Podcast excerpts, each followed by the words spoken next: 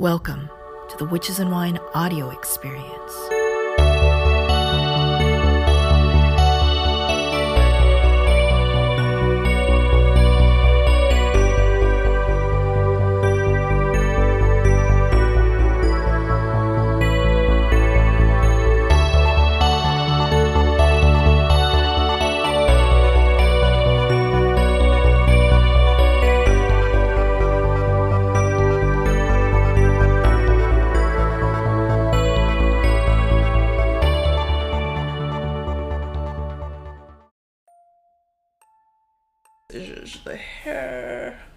I always have to fluff my hair before I start, or else it doesn't feel official. So It's a ritual. it's a ritual. Hello, everybody. Chaweon here. I'm so mm-hmm. excited to talk to Joey Morris. Hi, Joey. Hi, thank you for having me. We're going to be discussing something that I know literally zero about. And even though I knew I was talking to you, I was like, I'm to try to go into this as if, you know, like you and I, we were at a cocktail party. And I'm like, oh, like, what do you do? And you're like, oh, I'm a daughter of Morgan. And I'm like, what?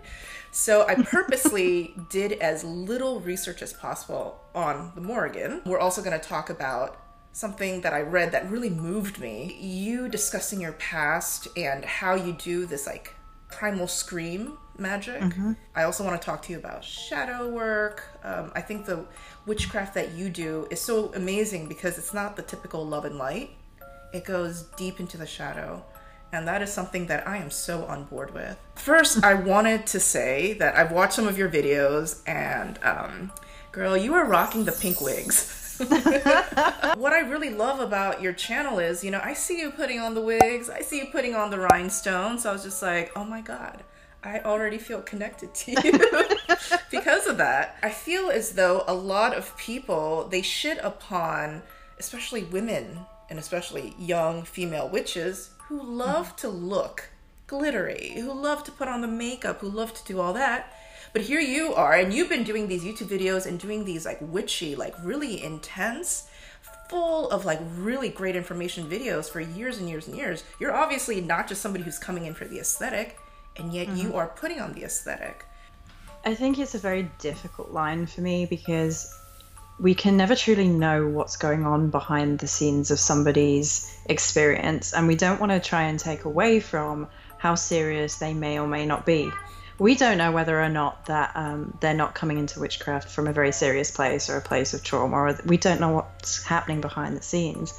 And I think it can be very easy to fall into the trap of thinking we know that they're only coming into witchcraft from a place of aesthetic because they have fixated on that part to begin with. And I think when we're beginners, we do kind of get drawn visually because that's a strong way of connecting.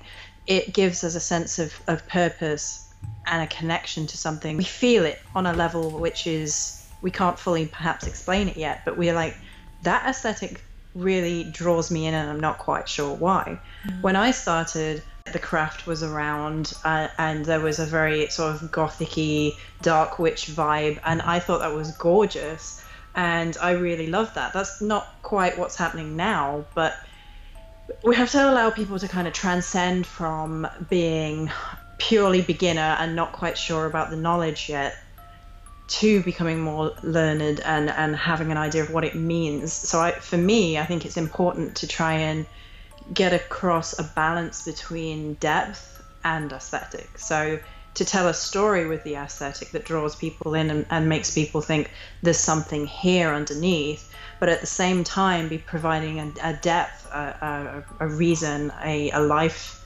path instead of just a lifestyle. And so they kind of merge for me and it infuses into one being. It's a very difficult thing because I, I understand on on the one hand i understand people feeling like they don't want their witchcraft to be cheapened in any sense they don't want it to just be aesthetic and nothing else they don't want it to just be packaged and sold to people because that takes away from the deep meaning that people have and, take from their path but at the same time like it's the horrible judgment thing that comes in if we're like, well, she's clearly just aesthetic because she has pretty pictures.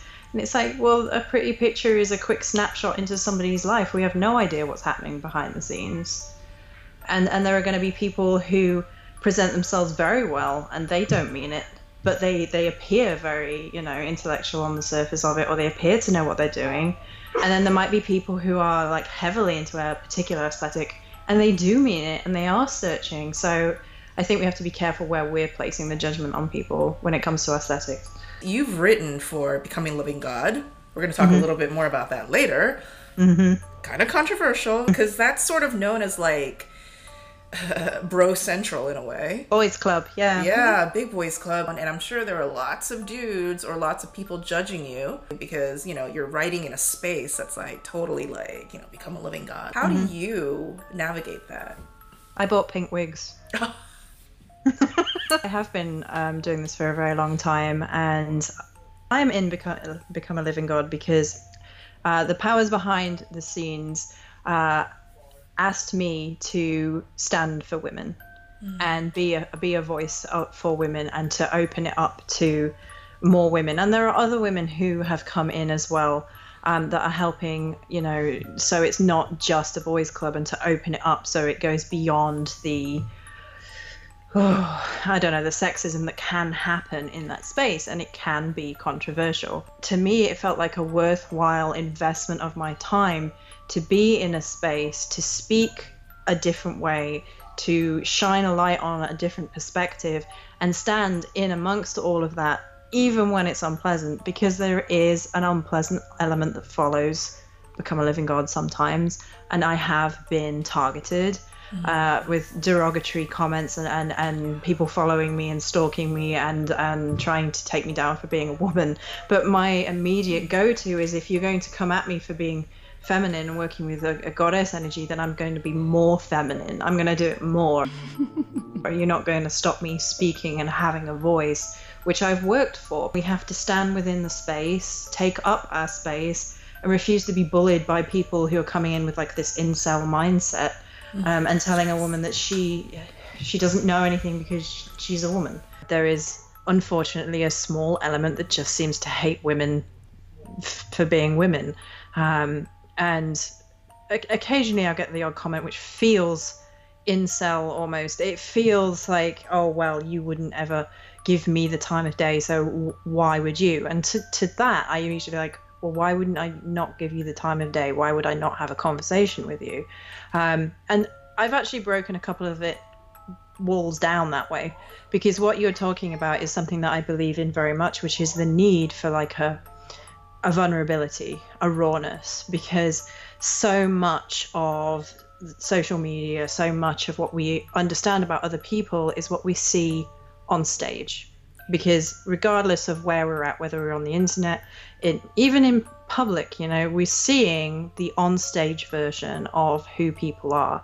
And sometimes we need a little bit more rawness, a little bit more realness to say, you know what, this is happening and this sucks when we are going through a kind of harassment and it's not okay and we have been taught to kind of just palm it off and, and be quiet. And, and women can be the worst offenders for it. The women are like well you must have encouraged them to and you shouldn't have said something then.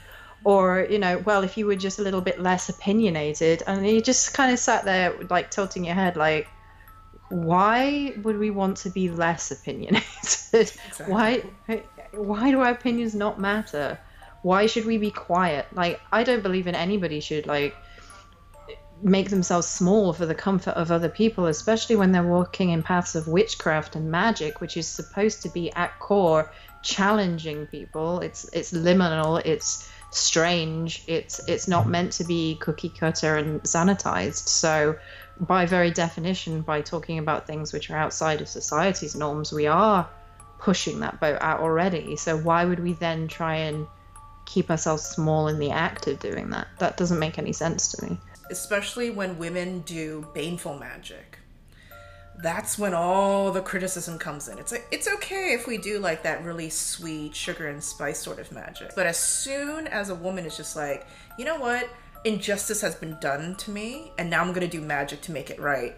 All mm-hmm. of a sudden, it's like society's just like, whoa, you know, like then we're we're labeled as like psycho. When I was looking at the things that you offer with Become a Living God, you mm-hmm. actually offer a magic ritual to help people who feel as though the mainstream, you know, modes of justice have failed them. Can you talk yeah. a little bit more about that? I mean, I've been through that myself. I've I went through abuses in in my uh, late teens and got received no justice, and it shaped me in a way that is difficult to describe. And you you take on elements of becoming a survivor, and then you learn eventually to move beyond the idea of being just a survivor and to alchemize that into thriving. But because I've been through that, and I have been uh, touched by many different people whose lives have had an element of that in it of itself because like attracts like and people come together in this kind of trying to find meaning together and, and try and overcoming the similar pain together. And so when i was asked by become a living god to put a a curse ritual up i was like okay but on my terms.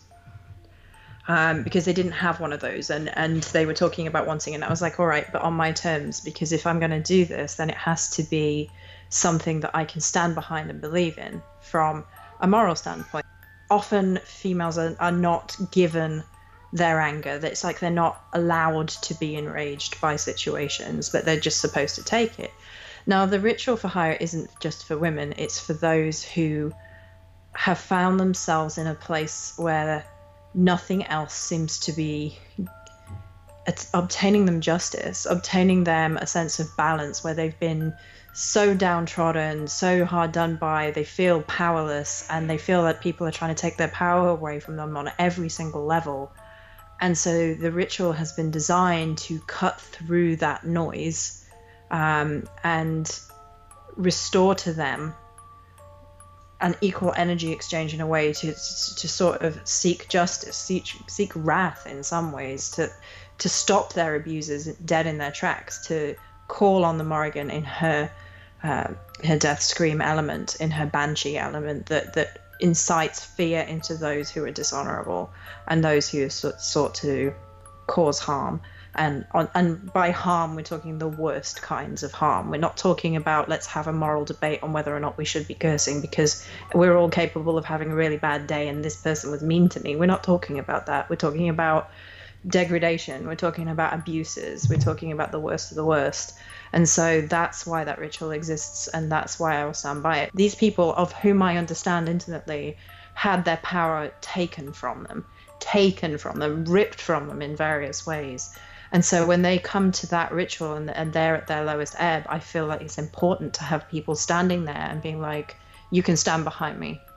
I will stand for you. You may feel broken in this moment, but you will not be alone. And I feel like that is really important to stand behind that as a ritual, as a as a service, and offer it through become a living God, especially because you know you do receive some of the some of the hate through that. So in that moment of receiving that hate, it you need to have something there that you believe in wholeheartedly to stand for. So when that comes in from outside saying, "Oh well, the Morrigan isn't powerful," blah blah blah, and, and I can just stand there and I can ignore that because I know that this ritual is helping those people that feel like they have nowhere to turn, and that's important to me. One of the first things that comes to mind is this concept of karma. Mm-hmm a lot of witches they think oh if i do curse work it's going to come back at me threefold that's like sort of like you know the the common saying mm-hmm. do you think that's true no um, i understand that people do hold to the wiccan tenet but i think that is a cut and dry and oversimplified way of looking at life. We get into spiritual bypassing down that road as well. There is this this thing that happens. It's like well you should turn the other cheek. You should always forgive. You should always let them get away with it. And it's like well when you're at a point where you've watched them however they've managed to do it they've managed to cheat the system. They've got friends in high places. They they've found ways around justice because they're you know they're sneaky then you feeling that you can't take that power back in that moment of um, cursing and one of the the best ways i've heard um, cursing described is that you take that you take that venom that they've put in your veins, you take that pain, you take that hurt there, you take all that injustice out of yourself, and by the curse work puts it back where it belonged. So it almost becomes like a return to sender in a way, but a little bit more aggressive in terms of what you're doing. I've yet to see evidence that uh, there is a, a, threefold law and that's exactly how it happens. And I think if we believe in something enough, we will make it true. So if we believe in the threefold law, we absolutely believe it's going to happen, then we find ways of making that re- our reality.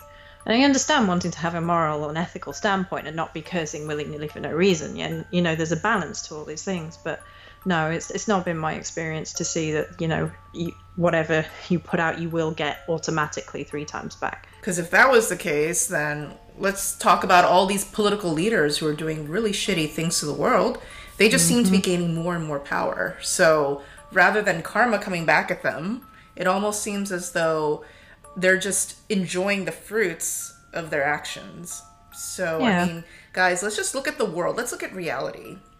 Ideally, mm-hmm. justice will be served. And I know, especially in a Judeo Christian um, world, there's this idea of justice, you know, like somewhere, somehow. But all I can say is in this world, in this 3D Earth system, it doesn't seem to work that way. Like, I feel a little bit sorry for those who are so scared to take justice for themselves because they're just like, oh, even if I think of like bad things towards the per- bad energy towards the other person, then it's going to come back at me. So I must forgive. I mm. must forgive. I must forgive. It's my fault that I don't forgive. Mm-hmm. It's a spiritual bypassing thing and a fixation on a positive mindset, which is actually really damaging for people that the idea that you don't have the right to your anger, that you don't have the right to all of the emotions as if those are negative and the others are positive. It's this either or mindset that happens. It's like, no, you're supposed to have the plethora of emotions. You're supposed to have all of those experiences. And at some point, I, I feel like almost cursing becomes like almost your responsibility of self to say no more. I, I will not lie down and be trampled on know more and kind of step up to that in whatever shape or form that takes for the individual. I mean, if you want to forgive and you're fine with it, then okay. But there is this emphasis on you must do this, you must forgive. And it's like, there are so many examples of it where it's not healthy. And for people who've been through, you know, sexual abuse, some of the abuses taglines, through lines, very common are "You must forgive me," "You love me," right? So you must forgive me. So the the idea of this spiritual bypassing that comes in for other people, then telling the people who survive that they must forgive, it puts them right back in that mindset, and it just blows my mind. The Wiccan threefold law. It's nice. I wish I put nice things out there and they always came back three times, right? I'm gonna just, I'm gonna put some money over here it's to come back to me three times more that would be great but it's it's not my experience with it. It's it's not something that i can feel and see and quantify. So who is it serving? It's control. It's control from people who have an agenda to sell. I love that. It's like magic based i think in reality. And the reality is there are shadow parts to life. And if you're okay swimming in the shadows maybe you need to but if you want to get out of the shadows, then I mean, magic, witchcraft, who practiced it? It was people who didn't have historically modes to mainstream power. Women, people of color, um, transgendered people, LGBTQ. These were people who would get killed, who would get ostracized at best if they went through just mainstream modes of society, and therefore they were using magic to try to help I guess, shift the odds to their favor. It didn't. Mm. It's not hundred percent, but it shift. It helps to shift the odds. It helps to kind of wax the bowling alley a bit, so that you can mm-hmm. at least try to get a level playing field. To me, that's mm-hmm. what life is, and there's yeah. no shame in trying to create some equity. If you yeah. are in a position where you don't have power. Yeah, absolutely just so that we can go over sort of like magic 101 you know how to do like a ritual very well Mm-hmm. A lot of magic is about first getting into an altered state. Yep. A lot of magic also is about building a relationship with uh, a deity. And mm-hmm. people get caught up in the word deity. We're just using that word. You could call it whatever you want. And then using things that are in this world, like plants, mirrors, you know, kind of like props in this world to help ground the magic. And your ritual had all three elements. How did you develop this ritual? Well, the death scream in and of itself is something that I realized was happening in the process of my own subconscious before I realized what was entirely happening. So I, I had been sensitive to spirits from being very, very young. And something that had been happening to me quite a lot is that I was waking up in the middle of the night and I was feeling under energetic attack. And I was screaming. And I would I'd been a witch for a long time at this point and I was getting really cross with myself. Like you've been a witch for how many years? Things are still managing to get through the through the everything somehow so i was like beating myself up about it. And you're screaming at them. You're like you're terrified. You're like screaming because of them. And i just had this moment of complete clarity that was like think again. And i was like hmm. And what was actually happening is that i wasn't screaming in fear. Because of it i was screaming in response to it. I was screaming at it. And I realized it was a Morriganic practice that was based in her mythology. So, particularly with regards to her crone aspect of Badb, or in some cases Nemain, which some associate with her, there is a rich mythology based around the the screaming and what that means. It's a death scream, a scream of the banshee, calling forth death. And in the case of Nemain, her scream killed people. It just in the mythology, that's what it did. And so that's the beginning of it. That is something that was happening to me and meant something to me and I'd had a moment of, of clarity of realizing that it wasn't what I thought it was. It was actually a subconscious tool in some way. Um, because I was literally Night of the Living Dead sitting like sitting up and like screaming like it felt quite zombie like and then like just screaming and then I would wake myself up doing it. And so I was like, okay, how do we incorporate this into a system that works for other people? And that that became realizing that death screaming doesn't have to be one pitch. It doesn't have to be one kind of scream. It doesn't have to be uh, one idea. And it was taking it from the subconscious into a more proactive level. And then you shape ritual around what that means and and how you would use that to defend other people. And like you said a lot of the you know the tools around it are going to be pomp and circumstance. It's going to be to elevate and to put me into a trance mode of what it means to step beyond and, and embody and take on the energies of, of the spirit of Morrigan and put myself into a position where that is more directed. And so the ritual kind of was created around the concept that had just naturally occurred to me within my own practice. So you're mentioning now Morrigan. Is mm-hmm. it Morrigan or the Morrigan? The Morrigan tends to be what is used um, as a title. It depends on your perspective. So, the difficult thing with a lot of the mythology is that how much of it we're missing, and it is how much people interpret it. So, some people say it is the Morrigan because she has more than one aspect, or because it's more than one goddess uh, forming a triple goddess, and that is debated. Um, Morrigan works as, as a title like an overarching title, and some people feel that Morrigan is actually one of her aspects. So some people feel that Morrigan without the is the aspect rather than the overarching. So you can use either.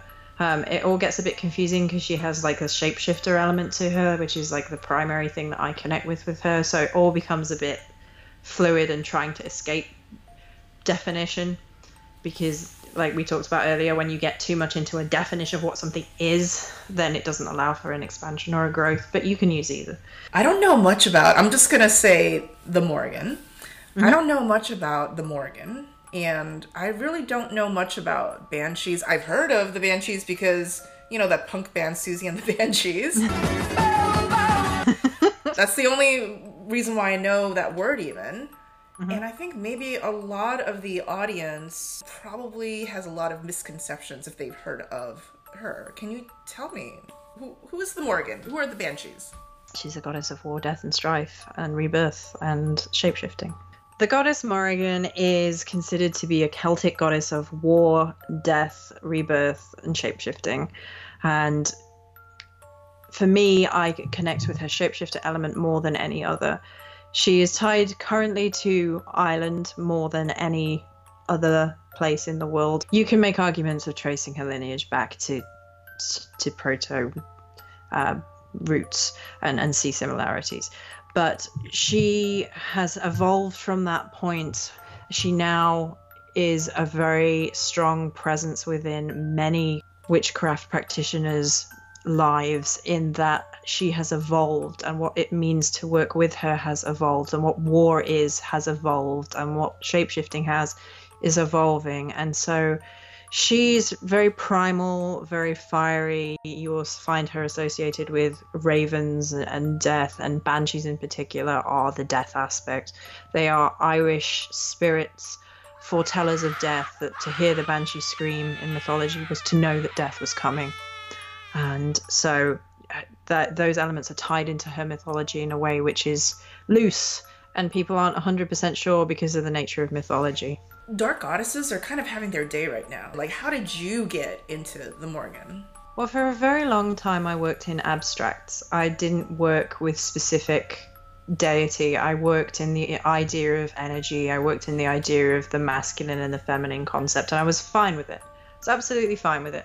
Um, i had prayed prayed in the loosest sense to mother my entire life. Um, and so I, I, came to realize later that the Morrigan had always been with me. It was just not that I, I hadn't happened upon the realization of that was the title for, for who it was I felt connected to, or the spirit, or the energy, or, or that's how the perception of her is within this reality. So I came to a point where I did want to know.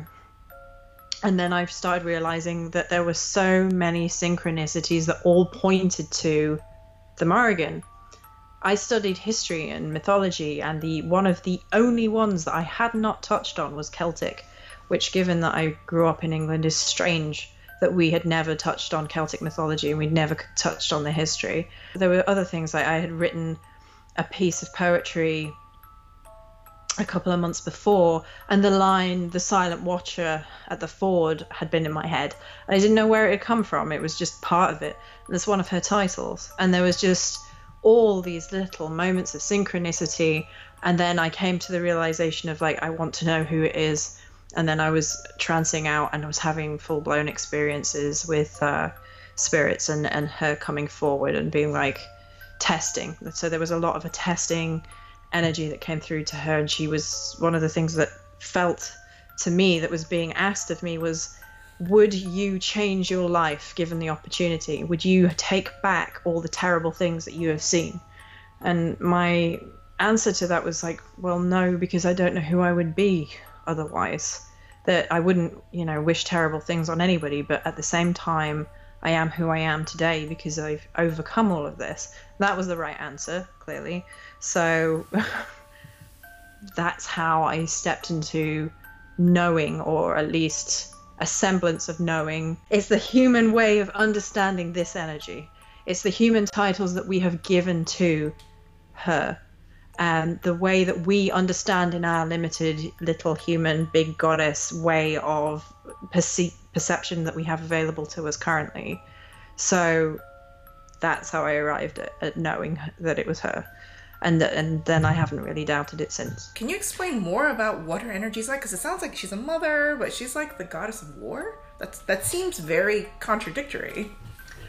Well, are women allowed to be angry? Are women allowed to be wrathful? So, if not, why do we, women who are mothers naturally fit into a stereotype of being a nurturer? For me, a mother energy is not necessarily the way that the Christocentric way of what a mother should be is presented. They can be fierce, they can be ferocious, they can kill for their children, they can go through hell and high water, and their bodies go through hell eh, just to bring children into the world. I think people get fixated in the idea that motherhood is sweet and gentle at all points, and sometimes it is, but there's also a ferocity to it, and there's also going beyond what the idea of mother and mother and child means. What does it mean to be mother to a tribe? What does it mean to be mother to a nation? What does it mean to be mother to an idea, uh, a political rebelling, rallying cry for change? It doesn't necessarily have to be one form of what mother means, and nor does daughter. So it also for me was deeply healing. I had a terrible relationship with both my mother and my father. So for me, the Morrigan was what I had always wanted in a mother someone that was firm, tough, but fair. And when she was proud of you, you knew it. And it wasn't necessarily about um, running to you and making you feel better in any moment. It was like, you know, you can get up. I know you can. I believe in you, do it. And it's that energy of, of motherhood that comes through with her. It's personal for me, really. It's a, a large, large part of it is about healing me. And, and that's why I, I call myself her daughter. I like how you bring up that mothers don't always have to be that gentle, sort of stereotypical kindergarten teacher type. Mama mm. bears, right? You don't want to mm-hmm. mess with a mother bear. Mm-mm. Fierce. And yeah, like my sister, she just gave birth. And, you know, so I have like a, a two month old nephew now. And the amount of just extreme pain that she had to go through to give birth. And yet now her body is nourishing this child. And mm-hmm. just from her breast milk, this baby is like, you know, like huge. So when you say that you're a daughter, if mothers can mm. be ne- many different types, what do you mean by daughter? I think for me, it's more of a title than it is anything else. It's the same for me. It's the same as saying priestess. It's the same as as saying witch. It's just a t- well, it's a term of endearment in a way that strengthens a bond, and it is a title. It it doesn't necessarily have to mean that I am the the legitimate offspring of the Morrigan or anything like that. It, for me, it's more about empowerment. It's more about belonging and tribe. So it's that same thing that you know daughters don't have to be of blood the same way that children don't have to be the ones you gave birth to necessarily. It's those that you have chosen to take on and it has that vibe to it. Like the, the morrigan chooses who she speaks to. She chooses who she takes on. Um, frequently there are those who have been through periods of feeling broken and alone and she stands by them and so it's it's kind of a, an honorific title to me i think How did you know that it was the Morrigan? well, the first time she ever showed up, I didn't. I thought it was a man. I thought it was a masculine entity, and it, I had a feeling like it was the. By that point, I'd had all these different synchronicities, and I felt in my in my mind, in my heart and soul, like Morrigan was the energy behind all these little clues of who it was. The first time I went into trance and had a visual of who it was, I thought it was a like an envoy or a messenger because there was this deep booming voice that sounded masculine and the shoulders were really broad with like black feathered cloaks over and it the the face was hidden down to the mouth. And so the visualization was testing on purpose, which is something that happens with the Morrigan. She pushes, she shapeshifts, she tests, she goes to see what your answers would be. And so the first time I, I saw her, I didn't think she was her. But her energy is kind of in, you can't really mistake it once you've felt it because it is just imprinted with all of this power and empowerment and sovereignty and this battle energy. And she's uh, very insistent and very direct. You say that she chooses her children. Does this mean like okay, let's say somebody's watching this video and they're like, "Oh my god, the Morrigan sounds really cool. I think I want to start working with her." That's not how it works. That has not been my experience and has not been the experience of anyone that I have known who has gone through working with a Morrigan and that's because it's she's not really an energy that you arrive to by thinking that might be a cool choice for the weekend. Her energy is something that people arrive to because they have been broken at court. They have been through the worst experiences that human beings can be through and they found her along the way.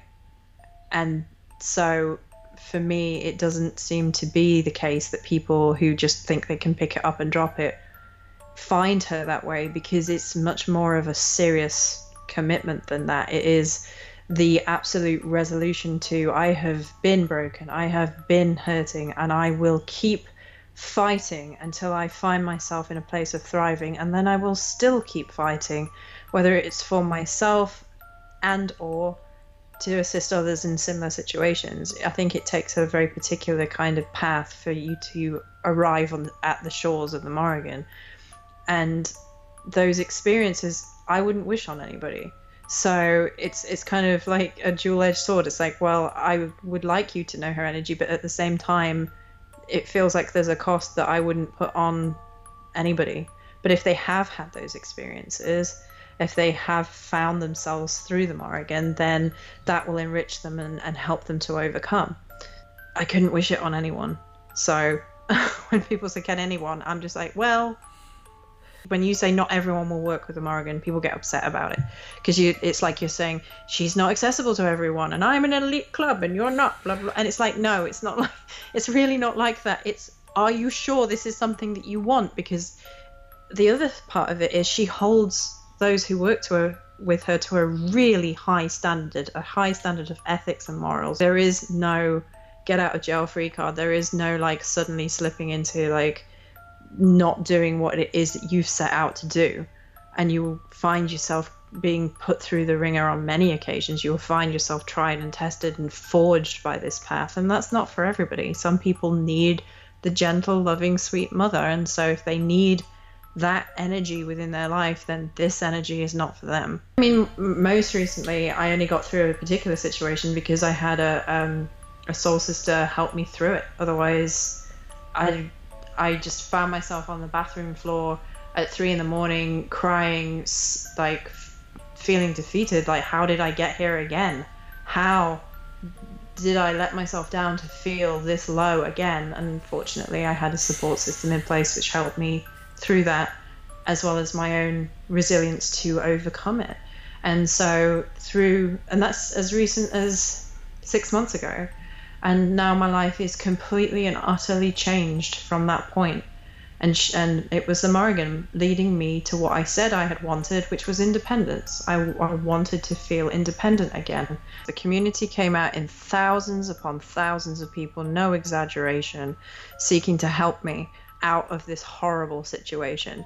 So I was trying desperately to deal with that situation, the ending of that situation by myself, because I've mm. had the in my head that I should be able to deal with it by myself somehow, and there was no way. I'd been isolated, and if I had adhered to that, I would have been ruined by it. And the Morrigan was like, "You're gonna have to break. You're gonna have to cry. You're gonna have to ask for help because I hate asking for help. I hate doing it, and so because I hate doing it, guess what? You're afraid of it, so it's a lesson. Get going with it. So it's that again. So she had me break, and once I did, thousands upon thousands of people showed up, and they helped me move. They had the people came out for me. People came and collected me. People donated money to help me get away from this terrible situation which had drained me of life and money and happiness and people helped help me in their thousands and it, it showed me sisterhood it showed me community people are under this impression that, oh my god, once a goddess, a dark goddess chooses me, I'm going to be invincible. My life is going to be great. I'll have this protector in the dark goddess. And from this point on, all the trauma, all the bullshit, it's behind me. I'm set. And I find that mm. that's actually sometimes the opposite happens. Mm-hmm. You're pushed into the fire. You have to lean into the fire even more. This is the reason why I think spiritual bypassing is so dangerous because you do have to walk through that fire. You have to walk through that shadow of the valley of death to be mm-hmm. able to experience the ecstasy of being lifted up. You know, like the moment that you decided to be vulnerable and ask for help, you experience something that I think most people don't ever experience, which is to have thousands of people reach out to you and mm-hmm. that is like the world hugging you that's like a warmth that's beyond just like your inner circle mm-hmm. and so you have to go through that shadow to experience that sort of world anima mundi hug you are also creating lots of magical materials um, mm-hmm. in your store well initially i was making them for myself and i had been taking pictures and i was getting so many requests to sell them and so in the end, I was like, okay, this is something that I could do with my life. For me, there's a story woven into each and every item. There is a soul in in there. And if there is not a soul then things feel like an oil with some herbs in it and it feels dead. I've definitely had situations where i bought things and been like yeah and then people are like oh well you have to infuse your magic into it. And i'm like no if you can't feel like the power behind a magical item when it arrives something's very wrong. Yeah, yes you should absolutely do some work too, but like a magical item should never feel there's nothing there. So I do a lot of custom work. Someone will probably usually come to me and they'll say, "Can I have a this, this, and that, a candle, a smudge, some stick incenses, for the uh, the goddess Kali or for, or for the energy of luck or something around that. And I'm like, okay. And you double check if there's some anything that they really need in that in that space. Like, is there anything you're allergic to? Is there anything you really don't like? Is there any scent that's going to make you heave? Like, get an idea of who they are. And depending on what it is, you you get a sense of the person. So sometimes they're more personal sets. They're more about like surviving and, and alchemizing and that pain and that things that they need to get through. And sometimes it's literally, I want some money. Can you help me? And can you make physical items for that? So depending on where it is at, and then it becomes a story. It becomes an energy. Depending on the god or goddess, depending on how much I know or don't know, I will then do research. So if I don't know anything about the particular deity that someone comes to me about, if it's outside of that which I've read upon, I will go research on it. I'll go read some of the mythology. I'll get a general understanding before knocking on any deity's door because I feel like that's a term of respect. It's kind of like getting to know the energy before you know the energy. Hmm. And so you get an idea of who they are and what they stand for or the it's slightly different when it's like money magic because we all know what money magic is. Um, but I feel that there needs to be a through line, a story. And so with like money magic, my immediate thought is it needs to be bright, breezy, upbeat, positive, and keep going. Because a lot of people go with money magic and they're like, it just needs to draw in money. And I'm like, no, it needs to elevate you. It needs to, so you feel positive because there's nothing worse than when you get into a bad state of money and everything feels like it's closing in around you and you can't see outside of that feeling to generate more money in your money magic because that's going to have a follow on through. So instead, we create an energy, a soul, a harmony of like, it's going to be okay. We're going to open these roads. We're going to open these opportunities. We're going to bring in some money. We're going to like everything is going to be attended to in this space.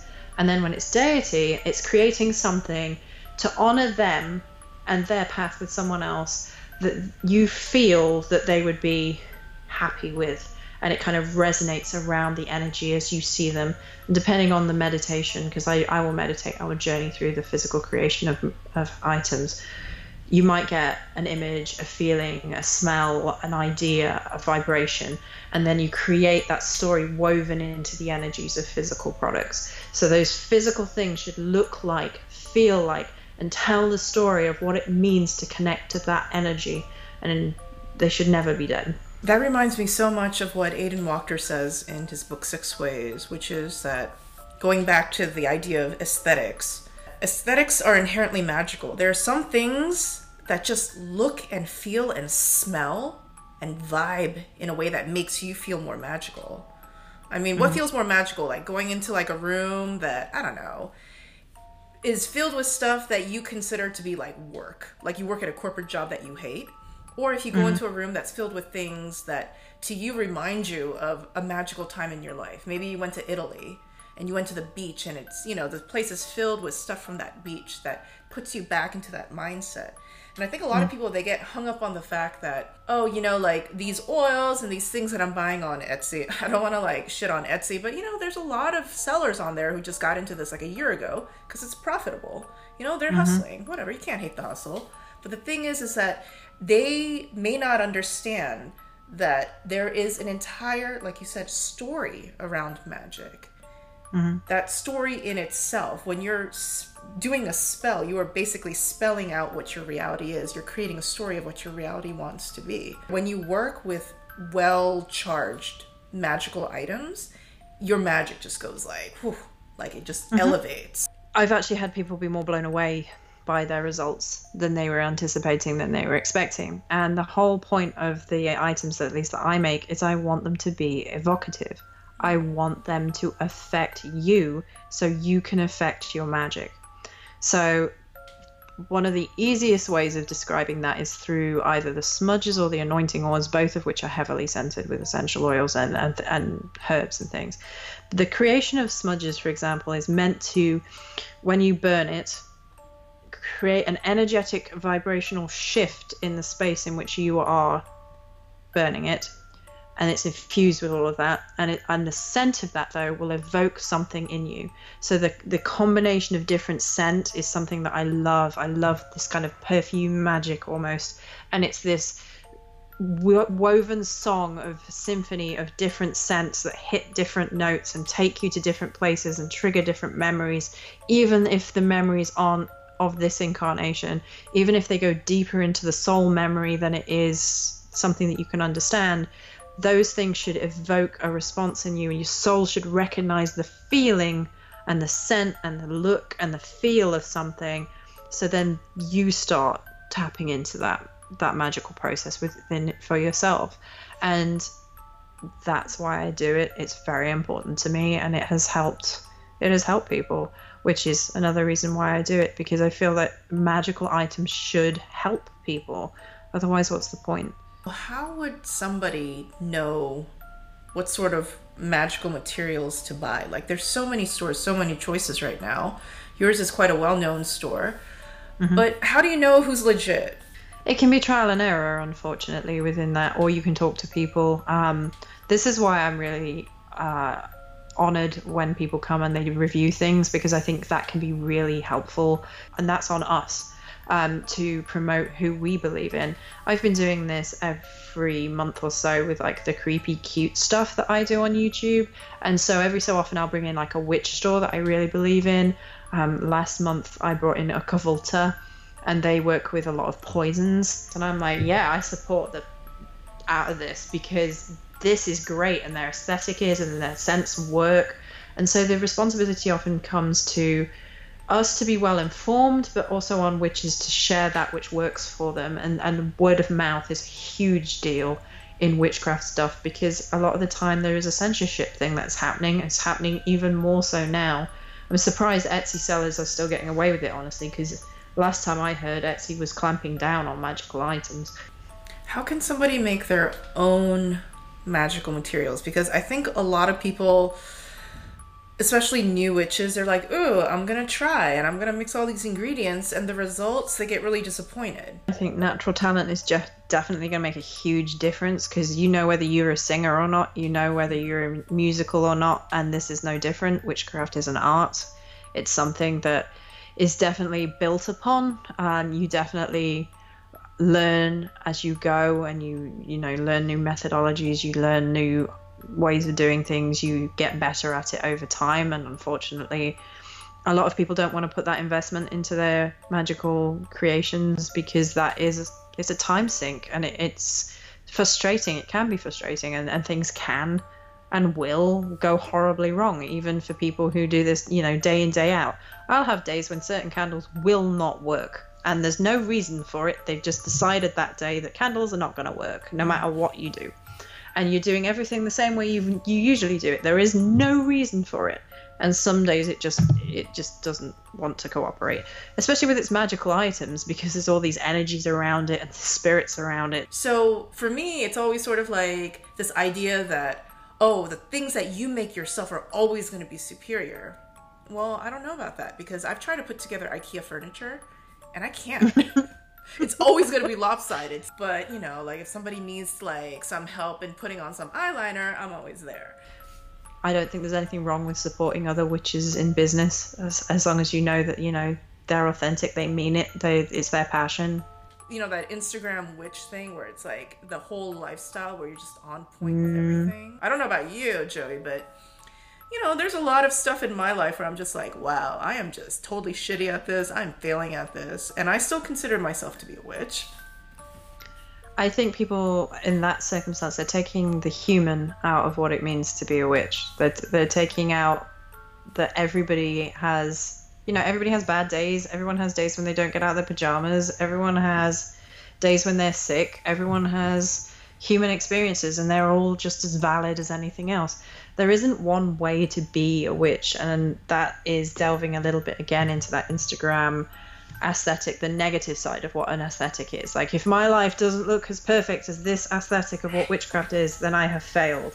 And it's like, nobody's life looks like that there are filters they've been that, that has been taken on purpose it's been taken on purpose whether it's for instagram or because it looked like a really cool shot and then it was put on instagram but people pick and choose what they share with the world and to, to some degree i try and like i play with that on purpose so i on purpose will like put pictures up uh, of me with no makeup some days, and then some days I'm like in full ritual, like with the, the, the gemstones and the makeup and all of it, because I, I like to try and show that there is many different ways to play with this. It doesn't have to be one way, and it can tailor into what your witchcraft is. So sometimes it's going to be dirty and in the mud and you're going to be falling on your ass and it's going to look terrible to the outside world you know? But it's it doesn't take away what the experience means to you.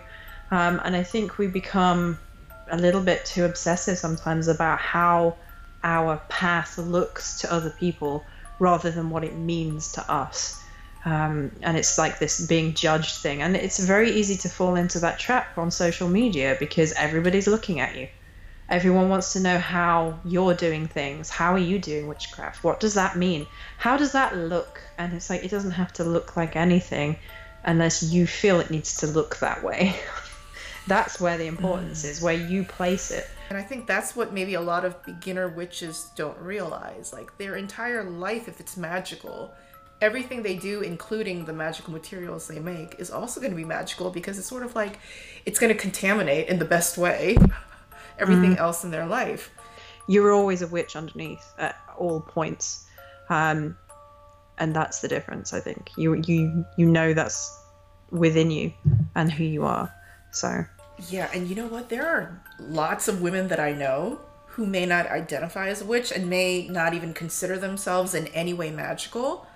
So these are just regular people, and yet some of these regular people are the witchiest people that I know. It's like such a mindset issue that there are people who don't do the spells, who don't do the rituals, and yet their life is so magical, and you can feel it. You can mm. feel it, and when you're in their presence, you're just like, this bitch is a witch. you know, you just know it. I personally think that poetry, aesthetics, all those things, like that state of mind that you get into is so important. And that's one of the reasons why I think for my interviews, the the part of the interview where I ask the magician, what are the three songs that represent your magic the most? The most popular part, hands down. Because I think that music, it can definitely alter your state of consciousness. So, mm-hmm. Joey, what are your three songs? Uh, the first one is probably In This Moment Roots.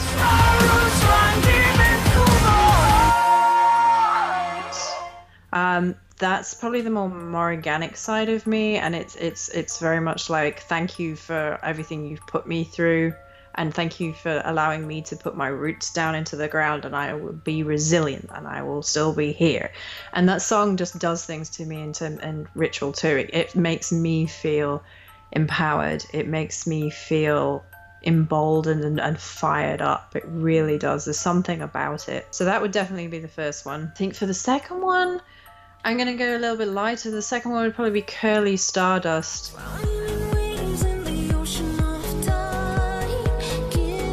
And that is because again, like I feel like I, I, flip between aesthetics. So on one hand, it's very like Morrigan, grr, and, and like warrior, and then on the other hand, it's like things that sparkle and, in, and interconnectedness and the things that join us and, and finding our purpose through this this gentleness and honoring who we are in transition and I guess the final one that I, I was looking at, because it's difficult for me because it's like, well, there's so many.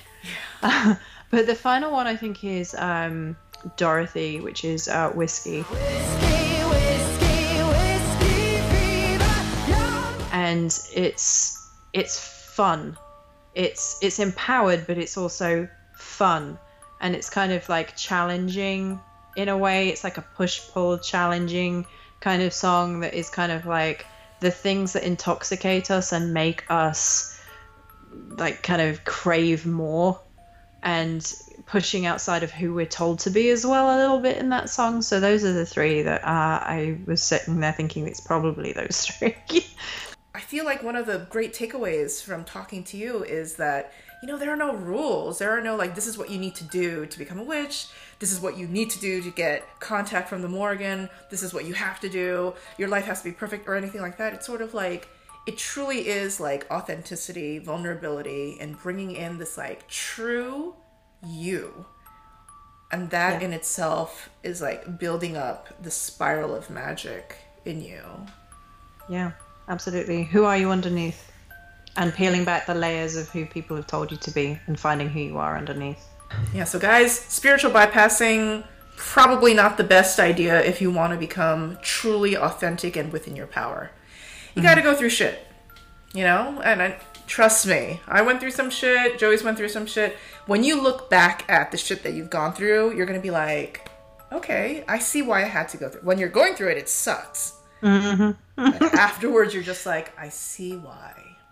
And it brings depth to your character. And people who are too afraid to go through shit, don't go looking for shit. You know what I mean? Don't be an idiot.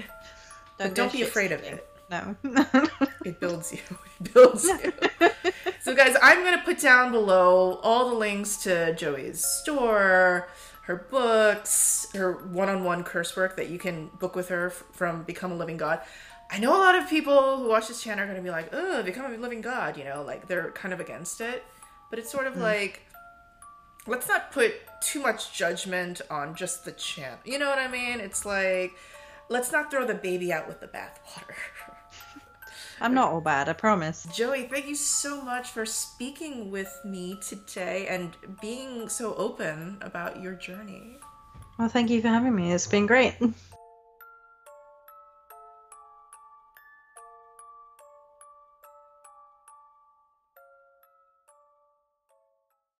everyone, thank you so much for listening to the Witches and Wine audio experience.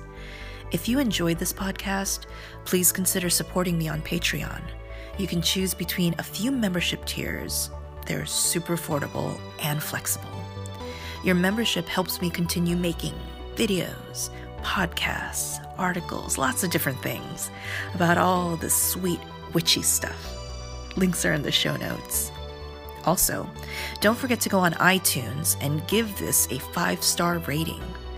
Each five star rating helps rank this podcast higher in searches so that as many witches can find and enjoy these episodes as well. Until next time, this is Chaweon, signing off.